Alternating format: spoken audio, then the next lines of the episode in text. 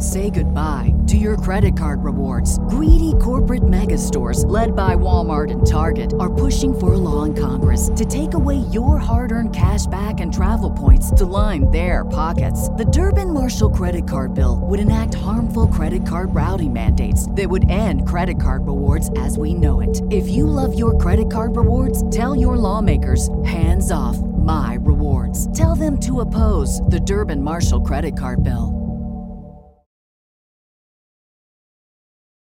Time the 49ers Rush Podcast.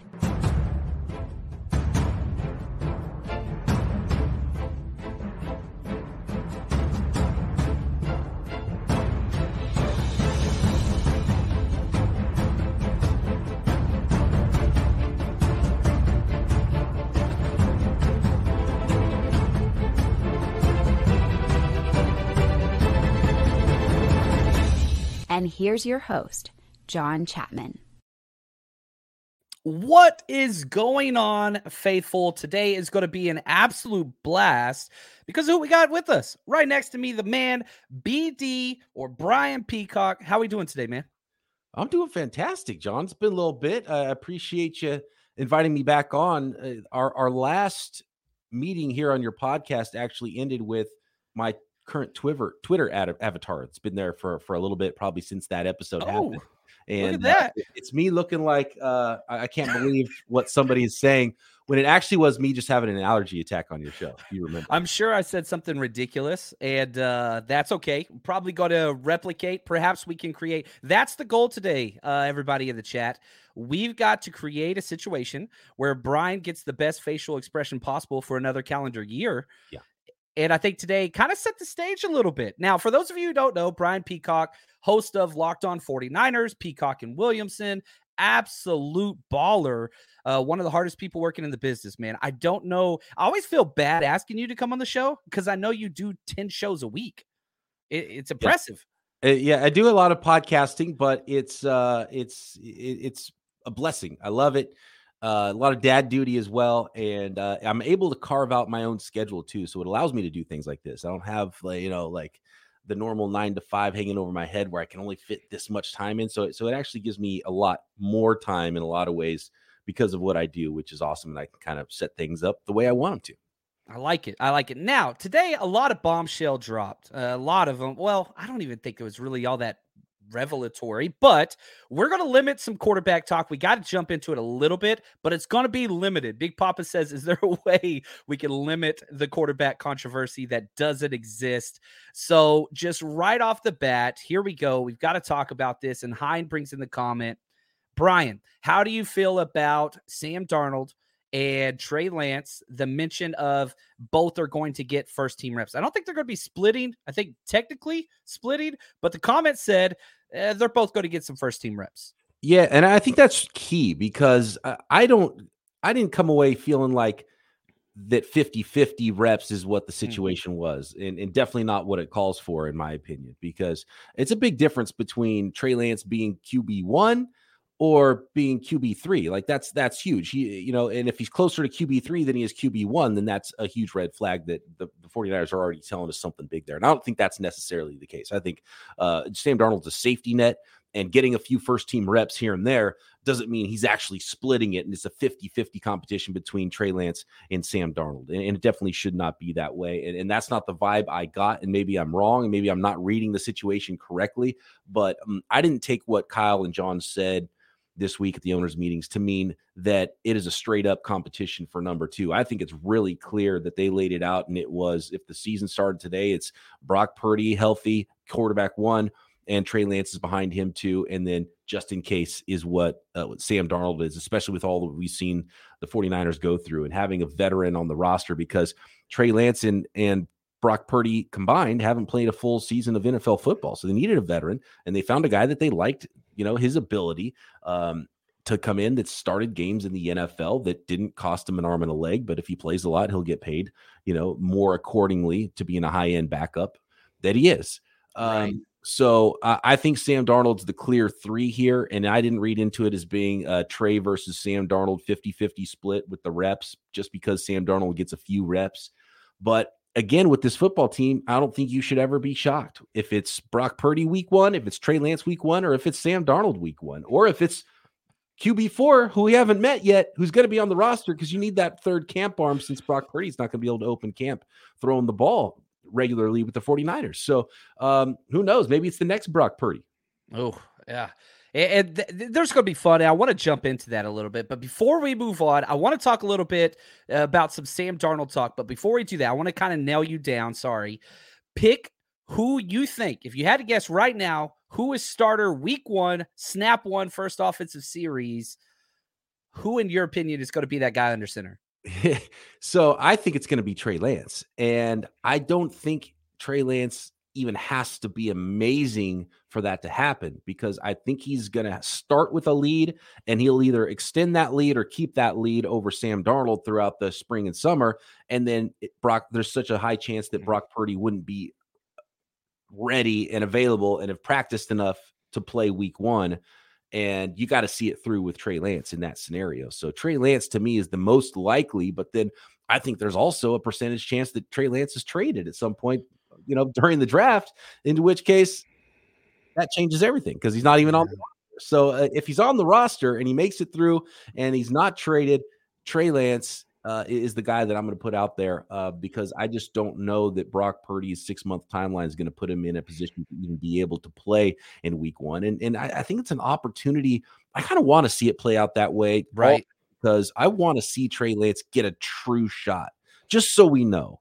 Because if you go into the season and it's Brock Purdy, you'll really never know what Lance could have been. And then by that time, Trey Lance is, you know, his his values completely shot. You're not going to be able to get in anything in trade if he doesn't if he can't beat out Mr. Irrelevant for a for a starting job, and especially if he can't b- beat out Sam Darnold with what we've seen in in his career. So then, you know, it's pretty much over for Trey Lance and the 49ers at that point, and he'll end up on another roster in 2024 and you know, maybe get a chance to start his career over. He's still pretty young, but he'll just have not played enough football for, you know, yeah, I mean, it's crazy to think how different a world it was the last time Trey Lance played a full season of football. It was 2019. It was pre-pandemic. Like that. That felt like age. I feel like I've aged at least a decade since then. Since yeah, a little great coming in. You and me oh, both, man. Coming. Dude, you have a kid, you turn 40, pandemic, all at the same time in order, right? And it's just like. Pff, and plus, I, let's like, be honest, the Niners don't offer any drama whatsoever in your daily content that you cover. It's all smooth sailing it's insane. I mean, in a lot of ways, thank you, John and Kyle, for giving us this endless content all off season long, every off season. It can't be easy with the 49ers. And you know, they're a they're a uh, they're an awesome team to cover because they're a global audience. And you see it with, you know, I mean, see, look how many people are, are in your live chat right now talking about the 49ers. You know, there's so many passionate fans. It's such a great fan base. I grew up watching a bunch of, uh, you know, titles happening with the 49ers. They're, uh, they're a big market, big money football team in the NFL, and they're a good team. They've been to the NFC Championship game and in the Super Bowl three out of five, four or five years. It's just um, it's a it's an unbelievable team to cover, and they're giving us so much with this quarterback stuff every offseason. And it's unbelievable. And it's unbelievable how different it can be every offseason, even though it's this it's the same but different. Right. Now, now here's the thing that, you know, Brian, everybody, you've been doing this for a minute and I appreciate what you do for the community. Now, I'm going to be a little selfish here. Your shadow draft, uh, I know it's kind of retired, but um, your shadow drafts back in the day were some of my favorite stuff that you ever really put out. I freaking love that stuff. I ate it alive. And I still get emails and they'll say, like, oh, BD had this guy. And like, it, it's awesome because the community just 100% just like demolishes every single thing that you put out there, which is great. Where were you on Sam Darnold? If you had to go back in your time machine and it was the Rosen, Darnold, and all those guys, were you high on him coming out of USC? Football season may be over, but the action on the floor is heating up. Whether it's tournament season or fight for home playoff court, there's no shortage of high stakes basketball moments this time of year. Get in on the excitement with Prize Picks, America's number one fantasy sports app, where you can turn your hoops knowledge into serious cash. And Prize Picks even offers injury insurance so that your entries stay in play even if one of your players get injured. For basketball games, if you have a player who exits the game in the first half and does not return in the second, that player projection won't count against you, and the rest of your entry stays live. There's lots of bets. Stephen Curry, over 27 and a half points. Draymond Green, will he make one three-pointer or no? Very easy things to bet. Download the app today and use code 49ers for a first deposit match up to a $100. Again, download the Prize Picks app today and use code 49ers for a first deposit match up to $100. Pick more, pick less, it's that easy. Say goodbye to your credit card rewards. Greedy corporate mega stores, led by Walmart and Target, are pushing for a law in Congress to take away your hard earned cash back and travel points to line their pockets. The Durbin Marshall credit card bill would enact harmful credit card routing mandates that would end credit card rewards as we know it. If you love your credit card rewards, tell your lawmakers hands off my rewards. Tell them to oppose the Durbin Marshall credit card bill. After the holidays, a little cash goes a long way. The Chime checking account has tons of benefits to help, like fee free overdraft up to $200 for eligible members, no monthly fees, and thousands of fee free ATMs. You can even get paid up to two days early with direct deposit. Sign up for Chime today at chime.com slash goals24. Banking services and debit card provided by the Bancorp Bank NA or Stride Bank NA members FDIC. Spot me eligibility requirements and overdraft limits apply. Out of network ATM withdrawal fees may apply. Access to direct deposits up to two days early depends on the timing of the submission of the payment file from the payer. I was high on Sam Darnold. I was actually critical of the Giants for taking a running back over a potential Mm-hmm. franchise quarterback in Sam Darnold. And look, they haven't won a ton of games with with, with Saquon Barkley either, even though Saquon Barkley's been a, a better player than Sam Darnold has, obviously, than Sam Darnold was for the Jets. Um, uh, I liked Sam Darnold. I didn't love him. I, I've always been a little, and this is part of the Trey Lance thing too, which I was really kind of blown away. The 49ers made that move in 2021 when you really, when you really laid it out and you didn't put names to it, and everyone loves Trey Lance and he's a good dude, and you know people have their number five jerseys, but when you take the names out of it, you just explain what Sam Darnold was. You know, you can see why you would draft him high, and he had talent, but it wasn't otherworldly physical ability, and he only was really good for one year, and that's what really kills me with any of these. I, I get really worried when I only see a prospect play one year of college. You're the. Bill Parcells school of That's thought. not man. even because Parcells is crazy. Like you can't even get a Parcells prospect.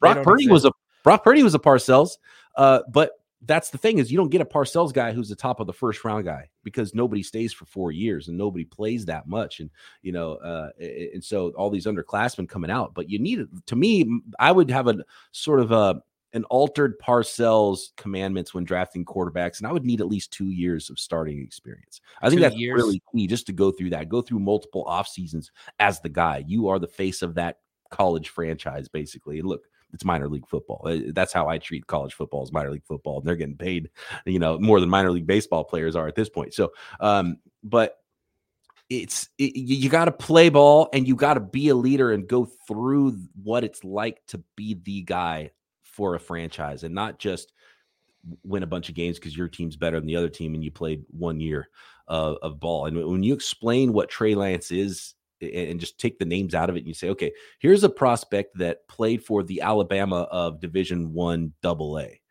and his and, and especially now we know how good we already knew how good that team was because they won titles before Trey Lance and they won with Trey Lance and his numbers were ridiculous and his tape was good and he's obviously athletic and had all the traits and that's all fine. But when when you explain who he is and where he played and all of that, and you look at the the the talent that they were going up against every week with that team, and he had a half a dozen NFL players on just his offense. Yeah, I've gone almost through and graded three of them this year that he played Yeah. with a tight end, a tackle, and Yes. fullback. Right. And then last year, a top 40 wide receiver in Christian Watson, who was a stud for him. And he stood out to when I watched Trey Lance, I was like, who's number one? I was really Yeah, excited about he's, him. and- he's a buff dude. Yeah, and so he's a dude. Um, a, a second, another two other offensive linemen that were drafted high. One uh, in the second round, another one I think in the fourth round last year. Cordell Volson, right? It was a fourth rounder, maybe. Um, so like there's a half a dozen NFL guys, and Trey Lance going against most Yeah. defenses that didn't have a single NFL guy on it. Playing So- against me. it was They're playing almost- against me out there. right. It, it was like um, well, maybe not even. Come on, you, you're I appreciate that. Yeah, you got to flex on him. uh, you're a D1 guy, not D1 double A. Um, I'll take it. I'll so- take it. it's just when you explain that and then you okay now so there's that so he was you know just the level of competition his team was so much better than everybody else's teams in college so that was kind of easier maybe than it should be in some ways um then you say okay well now he's got to take the extra step up so now he's skipping you know d1 power 5 SEC straight to the NFL. So now I got to get used to that. Now competition is so much better. Speed of the game is that's a huge jump already going from one double A to the NFL. And then you look at okay, so we only started for one year. And here's the kicker is that year he started in college wasn't even the year before the draft. It was the year before. So that's one of the things when you're looking at tape and you kind of trick yourself because time wise, you're not looking at you're not looking at that fall. You're looking at two falls ago when you're looking at Trey Lance just leading up to the draft. And, and so, it wasn't like he held out either. It, it was COVID and they COVID. changed their whole season. Like it had nothing to do with Trey. Right. It's just that he was a victim of circumstance. It wasn't his fault at all, but you have to factor in all of those things that the, the tape you're looking at isn't even this year's tape. That was last year's tape. And he didn't play this year. So that's a year off. And then you're going to say, okay, so we drafted this unique unicorn of a prospect that's never happened. I the only player that I could come up with, and, and in the chat, maybe someone can come up with another one, or John, maybe you've got one. The only player I could come up with that was that has ever been drafted, and not even not even drafted in the first round, drafted period ever, a quarterback that didn't start for the the season before his draft class. Matt Cassel is the only Ooh. one that I could come up with. He was a seventh round pick behind historically great USC yeah. offense and Matt Leinart, top 10 pick, and he was the backup there. He was a seventh round pick. I can't think of another guy, let alone top three pick in the draft, let alone first rounder, drafted, period, who didn't play the season before he was drafted. That just doesn't happen. So this is a unicorn of a prospect. And the thing he needed the most with his development was reps. And the plan is to sit him for his first yeah. year. And then next year, he, you know, unfortunately, again, not no pro, no fault of Trey Lance's, he gets hurt week two. And so he misses the second year. And then now you're stacking year upon year upon year upon year of not playing and no reps. And it puts him in such a weird place. I've never seen a career arc like Trey Lance's. And he was a unique prospect to begin with. And then sticking him on the 49ers with everything else we've seen. And then the the, the ridiculous Brock Purdy story out of nowhere uh, as the last pick in the draft. I mean, this is just unbelievable. It's you could not even make make up the storylines that have happened with the San Francisco 49ers quarterback. And we haven't even talked about Jimmy G.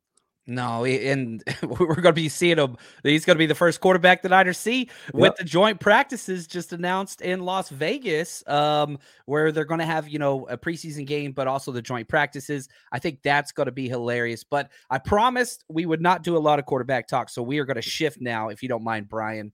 I got a question from David. Um, and this was kind of a, a two part question. But number one, the 49ers currently have 11 draft picks. Pretty solid roster. I think they have 64 players currently signed. If you were the GM, are you on the philosophy that we need more quality picks?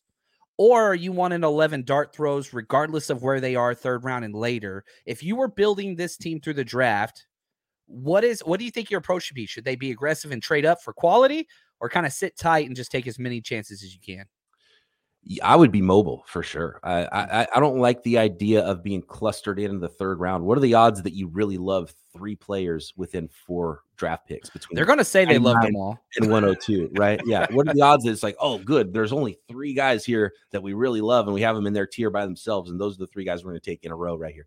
Uh, and then you have such a huge gap in the fourth round, and then to the fifth round where there's another cluster of picks, and then you know more picks in the seventh round go up 10 picks, go up a dozen picks and, and, get a guy in the third round if there's somebody there that you think is worth getting. And I, and I thought the 49ers missed that opportunity last year hmm. when they sat there and drafted a running back in the third round. Go get yourself an offensive lineman. 10 picks earlier, right? And um, if if that player's not there, you, are not giving away picks for no reason. But I, I would, I've done one mock draft so far this offseason, a seven round 49ers mock draft. And what I did was I moved up from 99 and down from 102 to get rid of both of those gaps. So you could, you know, you can earn a pick back by moving down as well from the third round. So you could go up and go down. So then I was picking at 88 and or yeah, 88, I think it was 11 picks instead of 99. And then picking uh, 120, 130, whatever, something in the fourth round as well, just to spread those picks out a little bit. So picking earlier third, picking at 101, then picking in the fourth again, and then you're picking in the in the fifth round. So you're not so bunched up in in those places and and, and being a little bit more mobile in the draft, I think would be smart and, and make the draft work for you. And I'm I'm always all about that. And the 49ers at this point, there's not 11 spots to be made on that roster. So No. get the Last year they got lucky. They only one guy didn't make it that they drafted. Mhm. You know, that was Tariq Castro Fields, I think sixth round. Uh, he landed on the commanders, but every other person that was drafted made the roster at some thing. So, question you, you just said no way 11 guys make this team. So, are you continuing? And I think it's kind of a twofold answer. Are you continuing this red shirt philosophy? What positions do you look at on the current 49ers roster that you say, man, you've got to address this position for you're drafting somebody that can play this position now? Are there any positions that stayed out to you where, like, man, you got to get draft help for 2023 this year for these spots? I think they do need depth in the secondary. So I think that's necessary. I think depth at linebackers also necessary. And both of those positions play a lot of special teams. So, uh, you know, Jordan Willis is gone. He was a special teamer for the 49ers. So I think special teams, guys who can play now and depth pieces for the roster who could play a role at some point during their rookie seasons. But I think for the most part, and we've seen around the NFL, even guys who make the roster as rookies, more impact happens year two, three than than year one. So you want to be looking ahead. Uh, and when you look at the offensive line, they've got needs now. They got needs in the future, especially at offensive tackle. So you know, it's tackle for me all the way as need number one.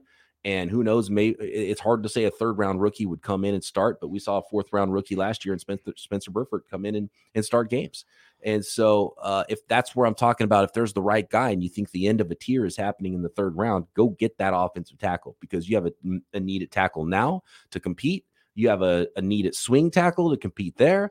And Trent Williams might not be around for all that long. So you have a need in the future as well uh, on the other side at offensive tackle. So you need depth and you need potentially a starter. And if you can find that in this draft, I think you got to try to go attack that. But linebacker, DB, um, and multiple spots. I mean, they don't have a back true backup free safety really right now coming into the season. So But outside- owed him, but we saw him for like two drives and they Yeah. both went really bad real quick. and there's you know a- and a lot of youth that we don't really know what kind of players they are in the secondary behind the starters and then a lot of short contracts as well so uh yeah safety is a big one outside corner uh you know maybe probably nickel feels okay now with oliver and sam womack because i like both of them um, you know, but some versatility maybe in the secondary. There, there are some needs for the 49ers, and I'm sure they're going to come out of this draft with the kicker because I don't think Zane Gonzalez, uh, you know, Zane Gonzalez is fine. And I like that they've added some of these players, dude, and brace for it because not only are they going to draft a kicker, it might be a pick 102. They Oh, might not leave day two without a kicker, right? Gosh, And that's what that I like be about the, interesting. that's what I like about the Zane Gonzalez move because it didn't cost him anything. He might not make the roster, and that conditional pick goes away. Uh, it, it basically they they've done a good job of adding really inexpensive parts to to give them some depth in, in a lot of places so they're not forced into doing something specific which is where bad things can happen in the draft and forcing picks because of need uh, and I'm I'm really happy about that at kicker. So they don't have to sit there in the third round because you know how the 49ers are. You know how competitive they are. We saw them do it with with punter a few years ago. Like, well, we need this position, and we're afraid that somebody's going to take the one guy we like the most. And he And- always says we didn't think anybody else could make our roster at that point, so Correct. that's why we did this. He said that today too. He said Well, that he's- today. He said that in 2019, which was ballsy because they had the second pick in the draft that year. They were the second worst team in the entire NFL. He's like, "Ah, I don't know if we got any spots for anybody. And then it turned out they went to the Super Bowl, so he was kind of right. Uh, they're a lot better than we thought in 2019. Uh, but when, when you when you look at kicker, if the 49ers went into the draft and didn't have a kicker, you could really easily see where they would say, "Man, we've got this big gap between third and fifth round. Someone might take a kicker in the fourth round, so we just got to take him right now." And now they don't really have to do that because they got Zane Gonzalez. They know they have a kicker. They don't have to force it, and they could draft a guy. And I'm sure you know fifth, seventh round. I'm sure they'll draft a guy or, or at least bring in an undrafted kicker. I'd be cool with the seventh. I, I fifth, I'm like, ah, whatever. And then third, I'd be like, what the like, I don't know. I, I I get kickers are valuable. I just don't know, man. And uh, you know, to stick with your your kind of what you just said while ago, we saw the same thing at edge rusher last year. Remember, they signed Kemoko Turay like three days before the draft. And so it seemed like it alleviated. They could just go with whoever the hell they wanted in the second round. But sure enough, they went edge with Drake Jackson, and then Kemoko never really played. Mhm. Um, and so it alleviates, like you said, the desperation need pick um, to where you can just kind of go with the flow. Which, you know, whenever I post anything about, you know, mock drafts or who should the 49ers pick, the first and second comment is always best player available, BPA. But the Niners Absolutely. don't tend to do that. It, seems like their early picks are all O line, D line, or a position of need. Do you, do you agree that that will continue, or do you see them maybe doing something a little different this year? Yeah, that that's pretty much been their their mo. So I, I would expect them to target those those need positions we talked about, even though they've got bodies there. So you know there might not be as much desperation. That's a good word uh, for for what they've taken away with some of these signings. And yeah, a lot of these guys could potentially not even make the final fifty three, depending on what the rookies look like, depending on how things go. And you know if things they don't like the way the roster shapes up after the draft, they could also you know go back into the the free agent market in the summertime before camp and and find somebody else that's maybe a bigger name that's still out there uh basically like Tashaun Gipson was for basically free they got a starting really good safety for nothing and so you can find those players out there in the summertime too that didn't get signed uh, the rest of the offseason so it got weird right there. And he jumped in and just he had the most snaps of any player on the defensive side of the ball for the 49ers. It was so, so weird. Just rock solid, always in the right place. It was, I was blown away. And the other that's the other thing too about safety is that was the position we were worried about. And the it, it, part of it was man, a complete unknown. Maybe could be a liability in coverage in Hufanga. Don't really know what he's going to be. And then Jimmy Ward with his injury history, if he gets hurt, you know where the 49ers are going to be. And that scenario played out, and the 49ers were great at safety. Hufanga was awesome. Uh, you know, he did have some problems, and, and I think his press clippings might be even better than he actually was, even though he was really good. Uh, but Tashaun Gipson comes in, and the 49ers are fine. And they've kind of been great at safety, even with Jaquiski Tartt. And part of it's because of how good they are up front, how well coached the defense is. But Tart was a starter, really good player. Was like, man, oh, Yeah. losing Tartt, it's going to be a tough one. And he could barely find a job.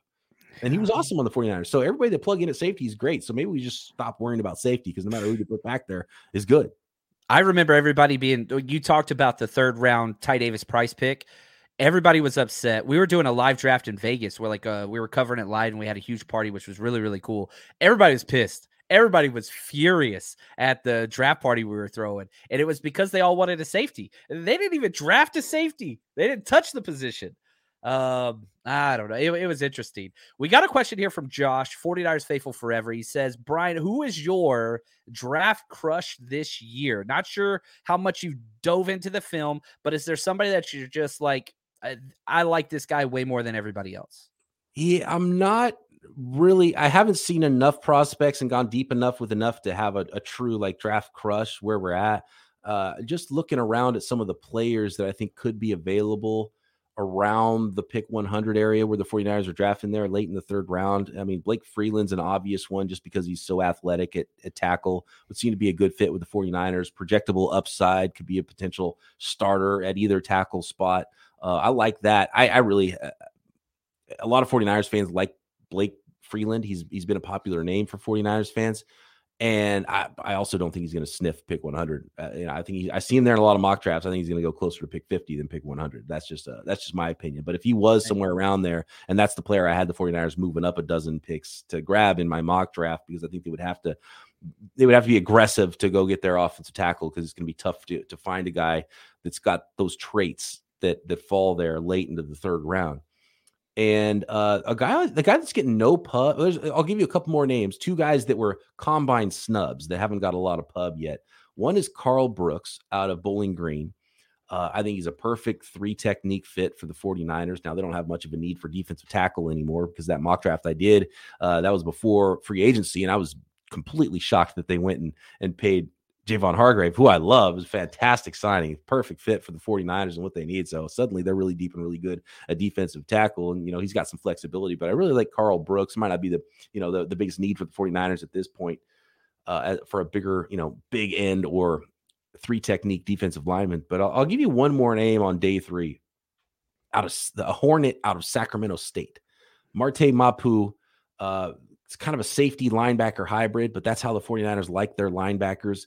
Dude is athletic, dude reminds me a little bit of you know everything that the 49ers have there Dre Greenlaw and and eh, you know I don't want to put those names on him like Greenlaw and Fred Warner but that's the type of athlete he is that's the type of prospect he is uh, you know 217 pound safety that's going to play linebacker I think in the NFL that flies around makes plays can move around can cover tight ends can cover running backs modern day linebacker and built the way the 49ers like their linebackers and he's a local kid playing down the road in Sacramento. So uh, I think that means Sacramento State players can go to the 49ers local pro day too. But even though he's a con- combine snub, I want to see how he works out. And I have a feeling some teams really like him a lot more than he's getting uh, publicity for right now.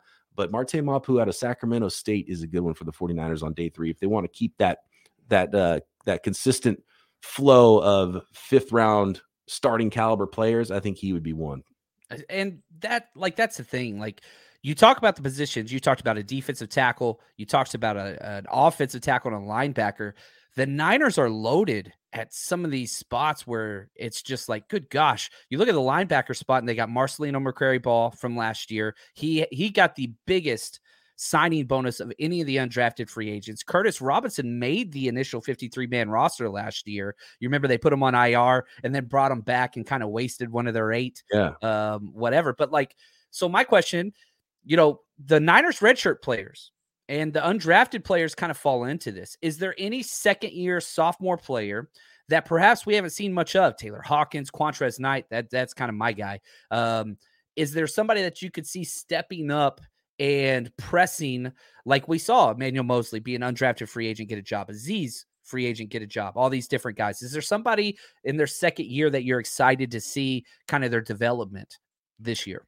Yeah, I got a good scenario for you. And this is on the offensive line, and it's Jason Poe, who uh, was one of my favorites last year in camp. Love seeing the way he moves around. What if in the end it it doesn't end up being Colton McKivitz and Spencer Burford who kicks out the tackle and Jason Poe ends up being the guard for the 49ers coming out of nowhere from the practice squad. Uh, he was a really good practice squad player for the 49ers last year. I was surprised that he didn't get snatched up by another team when they tried to put him on waivers. And John Lynch said that he was one of the guys that they were sweating a little bit and, and didn't know if he was going to make it. Uh, and he did make it to their practice squad. So he, he's a really interesting one for me to take a big year two leap. I think there's a lot of guys that, that could be that. Drake Jackson, of course, has to be a big one. Uh, I see in the chat here Sam Womack as well. Absolutely. The 49ers could have a really good sophomore class, actually, because um, you could be talking about multiple starting caliber players there that that that come from that to go with uh, um, to go with Spencer Burford, who was already starting last year for the 49ers. And obviously his path is clear to not have have anybody like like Daniel Brunskill breathing down his neck for any starts either. So um, yeah, Burford to to right tackle is an interesting one there that I, I think has a real possibility, and, and maybe that's a, a, sneaky plan that the 49ers are going to try, or at least give them some looks there to see if that's a possibility. Because doesn't it feel like John that they're a little bit too cool with letting their starting right tackle leave in free agency and not really do anything obvious to to replace him? There's a lot of bodies at the tackle position, right? Jaylon Moore, Colton McKivitz, they've been in the system. Mm-hmm. They've kind of both gotten starts. Nick Zakelj done some tackle work, but I don't think he's going to be in that mix. And then you bring in, they just signed um, the, what was his name? Pryor, Matt Pryor yeah. out of TCU. Um, so like they've got bodies, but I would argue not a lot of quality. It, it, it scares me but I go back to when McGlinchey got hurt. I think it was 2021, and Tom Compton came in, and it was just like there was no drop off. He was, was no yeah, he had like a really bad beginning. Like it was either a right. half a game or right at the beginning. It was like, oh no, this is going to be a disaster. And all of a sudden, it's like, okay, no, it's going to be okay. and, and uh, offensive lines one of those where if you find a tough, smart guy that has like just the base level, you know, physical ability, but he's really tough and smart and you can you can get by there. So uh, right. maybe that's what the 49ers are just hoping for. Like, look, we're going to be tough and smart. Here's a here's a question I have for you, John. Oh, I like it. Does it seem like the 49ers are really shifting? And this has been ongoing now for a while, but you're starting to like add these up year after year now with Aaron Banks and with Matt Pryor and Feliciano. They're getting bigger and heavier on the offensive line. Are, are they going to get totally away from the old school outside zone, light, quick Shanahan offensive lineman? Man, I used to be able to just like literally with a sharpie, that not watching his film, not yep. watching his film. Nope. 330 plus, you're out of here, buddy. Um, but now you can't do it. And it, it does seem like even with the running backs, because it, it was a transition that's taken place with the linemen, and now you're getting away from those four three speed guys, and you're getting Ty Davis Price, Trey Sermon, you know, these bigger bodied kind of you know chain movers. And then I, I think this all kind of coincided with the move to Trey Lance because they were wanting to move to this. Hey, we're going to be a power zone team, if that makes sense, but also keep the same tenets of the Shanahan scheme I don't know. It's it's a little hybrid. I, I don't think we're going to be going straight to a gap scheme though. Uh, but they're, they're, they're clearly leaning in that direction or trying to accomplish something by being bullies, right? And I think that's pretty obvious. But at the same time, it's not working because the littler guys are still mm. the better running backs, and the two thirty pounders that they're drafting in the third round aren't making an impact at all. Uh, Jordan Mason, undrafted, still 220, you know, is a nice thumper and it's kind of looking at him as the closer for this backfield. But then they bring in Chris McCaffrey, who's 205, right? And so, uh, and then they they draft Aaron Banks, and then they're like, oh yeah, but actually we don't like you. We want you to change your body completely and be lighter and quicker on your feet. It was like, what, what, what, are you doing? So it's like they, they are, but they kind of are. They want the wide frame. Yeah. They want the wide frame. Then they want to put them on Weight Watchers. Eh, they want the best of both worlds, man. Yeah, that's that's that's exactly what it is. And so it's funny because still the the more nimble athletic guys are still the ones in the running game that are that are winning out and it's the bigger heavier guys that that uh, that, that aren't working out as well for the 49ers and we even saw that with Javon Kinlaw. They got the biggest yeah. guy they could there. And then he's smaller than he was before last year and, and, still can't get it going. But that's, you know, for some other reasons as well. Consistency is a big problem. But, you know, obviously it's injuries with him. It's not necessarily size. So, I don't know. It's, it's really weird. They're trying to do something. And, and I don't know if, they, if it's if it's completely working. Um, but Uh, it's almost to this point where I don't know what type of offensive lineman or running back they want. I know what kind I think they should be wanting, but I don't know what kind they actually do want and will draft. It's funny. I'm going through, I'm doing my interior offensive line right now for draft work. And I've already done all my profiles, but now I'm ranking them vertically. And I have, I totally have like Trent Baalke PTSD because I'll be looking at their arm length and I'm like, nope, okay, he didn't fit back then. Nope, he's too heavy, won't fit now. Like, it's it's like I've got all this like trauma from my past GM relationships that like you see these filters of these players and it just they fit with some schemes and they don't fit with others. But now, man, Shanahan's changing trends, and so we'll see. Just means we get to watch more film, right, Brian? Absolutely, yeah.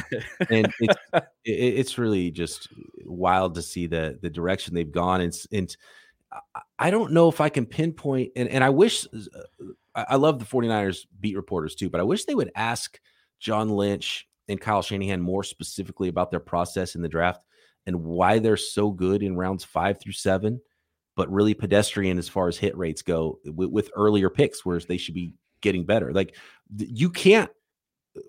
We talked about this with with Ran Carthon, and um, I, I, talked to uh, Tyler uh, Roland, who does the Locked On Titans podcast. And he's like, you know, tell us about Ran Carthon. And he's like, you know, what's he going to bring over? And he's like, well, I think the 49ers have a good system. And, you know, there's a lot to, to like about the 49ers and the way they built their roster and their team. But at the same time, you can't write the book of how to build a roster the way the 49ers have done it. Hmm. Like, do completely weird crap at quarterback, trade picks and spend money on quarterback only to have a erratic, the best it's guy, consistent. You have to be historically great in rounds five through seven, where most people have trouble finding guys who can make it a roster. But you have to be great there and find starters, and you can be spotty in the early rounds. Like you just can't write the handbook that way. That's you, you can't emulate it at all. And I worry that the 49ers would potentially that well would run dry and I don't want to call it luck because they're doing something right in the late rounds. But what if all of a sudden they, for a couple drafts they don't hit with those later picks? And like this year, that's all they have is the later picks. You what saw that happen with Seattle. You saw right. What thing. does the roster start to look like? We saw it with the New England Patriots as well. Yeah. So mm. um, it, it's it's really interesting the way they've team built, and, and I would love to know a deeper. And it sucks because teams are so secretive about the draft but I would like to know a lot more about the 49ers process and and how they've been so historically good or if it's just been dumb luck with their hit rates in different rounds. Yeah, I like that. Um, this is not a question for me, but I have to ask it because Derek brought it up. I have no choice here, Brian. Uh, when is BD Peacock coming out for a Rush road trip, man? Uh, I'll tell you when. uh, Sometime during the 2023 season. Oh, that's what's up, man. Uh, because you you'll you'll attend a couple local games, right? Yeah, uh, I've I've been to less and less games. Uh, I, I've been doing a lot of daddy daycare at home, so working from home has been a blessing, and it's been rough at the same time because I do get stuck here, and I'm uh, I, I've got to be with my my little dude, which I love, and I got to be able to pick him up and take him to school and do all that stuff in between podcasts, and and so it's harder for me to get away. Um, but I think this year, this season, especially with my son going into kindergarten, we're gonna have a little bit better school situation where I can get a little freed up on, you know, like Mondays, especially if I'm doing a trip out of town Sunday, Monday, something like that. Um, and I also really like being able to podcast immediately from Yeah. here, my studio after the games. So sometimes in reality, the way I do it as a podcaster, it benefits me more to be home during the games than actually at the stadium watching the games. And unfortunately, just the way that stadiums are built these days and the way teams are covered, you know, there was no way for teams to know when they're building stadiums that they needed to build 12 podcast studios, little Yep. podcast closets for the beat writers and and the folks to to do podcasts because they didn't see that coming, you know. So it's great to write a story at the stadium and be there and get audio uh, but for me, it's actually better to be home and be able to hop on live right away and do a podcast eh, after watching the broadcast of it. I get that, man. Uh, usually I've, I'm a couple beers deep and walking in a mob of people as I got my Yeah. cell phone going and people are jumping on you and whatever else. It, it it creates an interesting atmosphere, but I totally understand. And man, we've had Croc out to quite a few of our things. It seems like he's a mainstay, which is awesome. Uh, but it would be wonderful to kind of have a beer and party with you a little bit. I know everybody wants to meet you, uh, the celebrity that is Brian. But um, Brian, before we jump out of here, I just want to say thank you for your time go ahead and man pump your stuff because good lord um is this your third or fourth show today i'm curious Uh, this is four for me. I did a, an extra one earlier as well. So yeah, uh, it's it's fun, man. I'm best, doing, doing the daily podcast thing on the Locked On Podcast Network. It's year six for me at Locked On, which is crazy. Uh, seeing this thing grow and, and, and building it into such a big podcast with Locked On 49ers. So I'm doing Locked On 49ers every day. You can find it five days a week in the morning in your podcast feeds. You can find us on YouTube as well. And then I'm doing the Peacock and Williamson NFL show daily on the Locked On Podcast Network. Myself and Matt Williamson. He's the former, he's a former NFL scout, scouted with the Browns, college scout as well. Um, former ESPN writer. You probably remember some of his work and actually some of his uh, podcast stuff way back in the day, in the early days of podcasting. There was a podcast. It was like the it was like the only podcast about the NFL. Was called NFL Today or something like that. I can't remember what it's called, but uh, back in the the 2000s when they were doing podcasts, the mid 2000s when when the podcast game was much different than it is now and and unmonetizable. Uh, he was doing podcast game at uh, at ESPN, and he also does work with the Steelers now. He covers the Steelers and, and does work at Steelers.com. So Matt Williamson and I cover the entire NFL every day on the Locked On Podcast Network. it's one of my go-to's man it's it's, Oh, it's. I appreciate good, it. good work as always By the way, so most people watch you on YouTube and love your YouTube show. So anybody out there, make sure you go subscribe to our YouTube channels, especially the Peacock and Williamson show, brand new YouTube channel. We used to be Oh. under the, the Locked On NFL umbrella umbrella. Now we're just on the Peacock and Williamson YouTube channel. you got that contract restructure and you're like branding baby i love it well deserved man got to get from under the umbrella.